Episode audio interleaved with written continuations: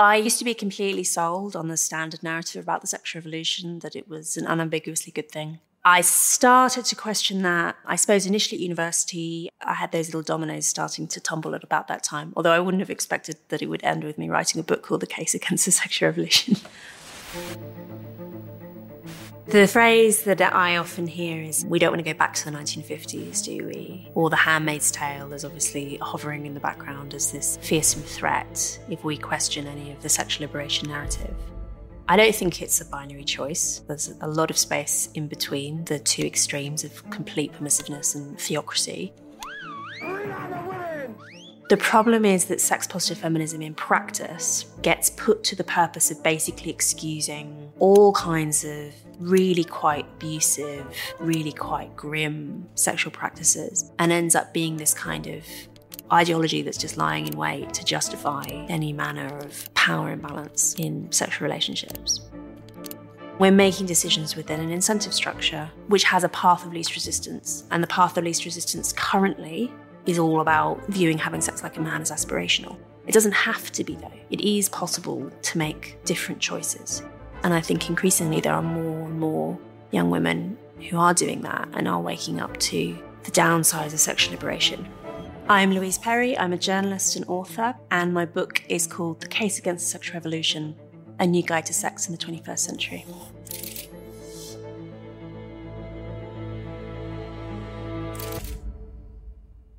If you look at human history, there does tend to be a bit of a roller coaster effect with sexual culture, in that you will have periods of greater permissiveness, periods of greater restriction, kind of alternating. The difference, I think, with our sexual revolution is that ours stuck. And I think the reason that ours stuck is because of the pill that suspends female fertility and does so in a way that women can control and that is invisible. That was so radical. And it came along as well with all sorts of changes to the economy. Things like washing machines, central heating, microwaves, nappies, tampons, all the things associated with modern domestic life that our ancestors didn't have access to. All of this means that it's now become a lot easier for modern women to live like men, to imitate traditionally masculine roles, whether that be in professional life or in terms of sexuality. What we've seen, I think, is that the new social incentives are dragging that female bell curve towards the male bell curve, encouraging women to imitate male sexuality and to be more eager to have casual sex, to be more interested in watching porn, to be more sexually experimental, and so on. For some women, that's fine, that's a good result. For a lot of women, what you hear is this sometimes slightly non specific sense of dissatisfaction and distress. We are now in a sexual culture where women feel like they don't have much option except to imitate male sexuality, that is actually seen as being a rite of passage to go through a period of hooking up and having emotionless sex and trying to have sex like a man. This is the phrase that's used in the first ever episode of Sex in the City, where the protagonist in the first episode has sex with an ex boyfriend and she's completely conscious of the fact that this is emotion free. She says in the voiceover, I realized that I'd done it. I just had sex like a man. I left feeling powerful, potent, and incredibly alive. So this is held up as being aspirational. And I think that that's a social culture that really doesn't serve young women's interests. Right up until the pill's invention, having sex is probably the most consequential thing a woman can do. You have more than nine months of pregnancy, a dangerous and difficult labour, many years of infant care, including breastfeeding. The consequences for women are enormous. And so, of course, it makes sense in that context that women would have evolved to be much pickier a slightly controversial point that I make in the book is a chapter called Men and Women Are Different.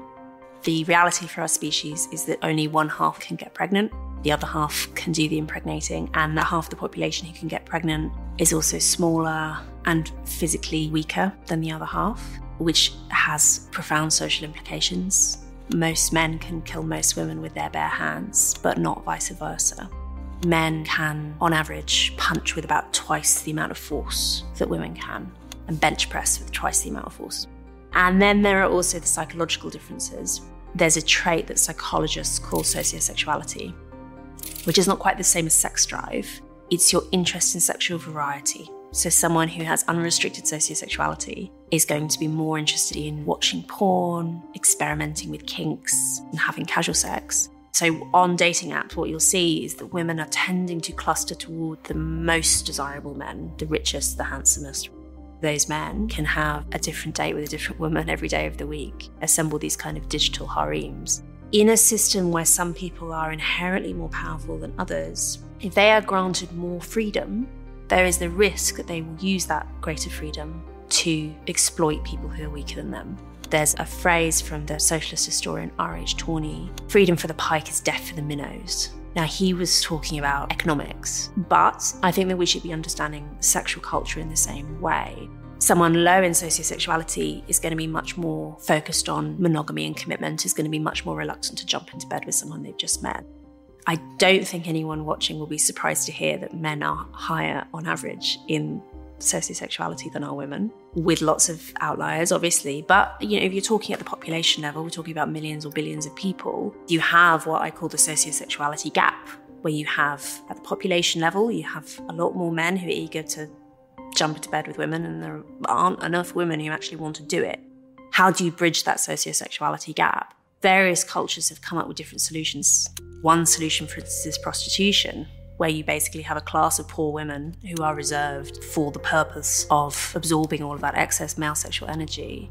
I don't accept that it does a terrible wrong to those women to basically have a class of women who are reserved for that purpose. I also think that the current culture, where you see all women being encouraged to sort of be dragged up towards the male standard, is also clearly leading to distress. I think fundamentally, a feminist claim is that having unwanted sex is worse than being sexually frustrated. So I think that a feminist project, a truly feminist project, shouldn't try and persuade women to be more like men, to have sex like men.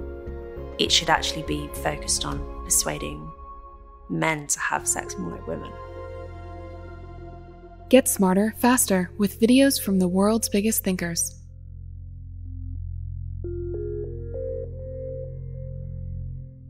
To learn even more from the world's biggest thinkers, get Big Think Plus for your business.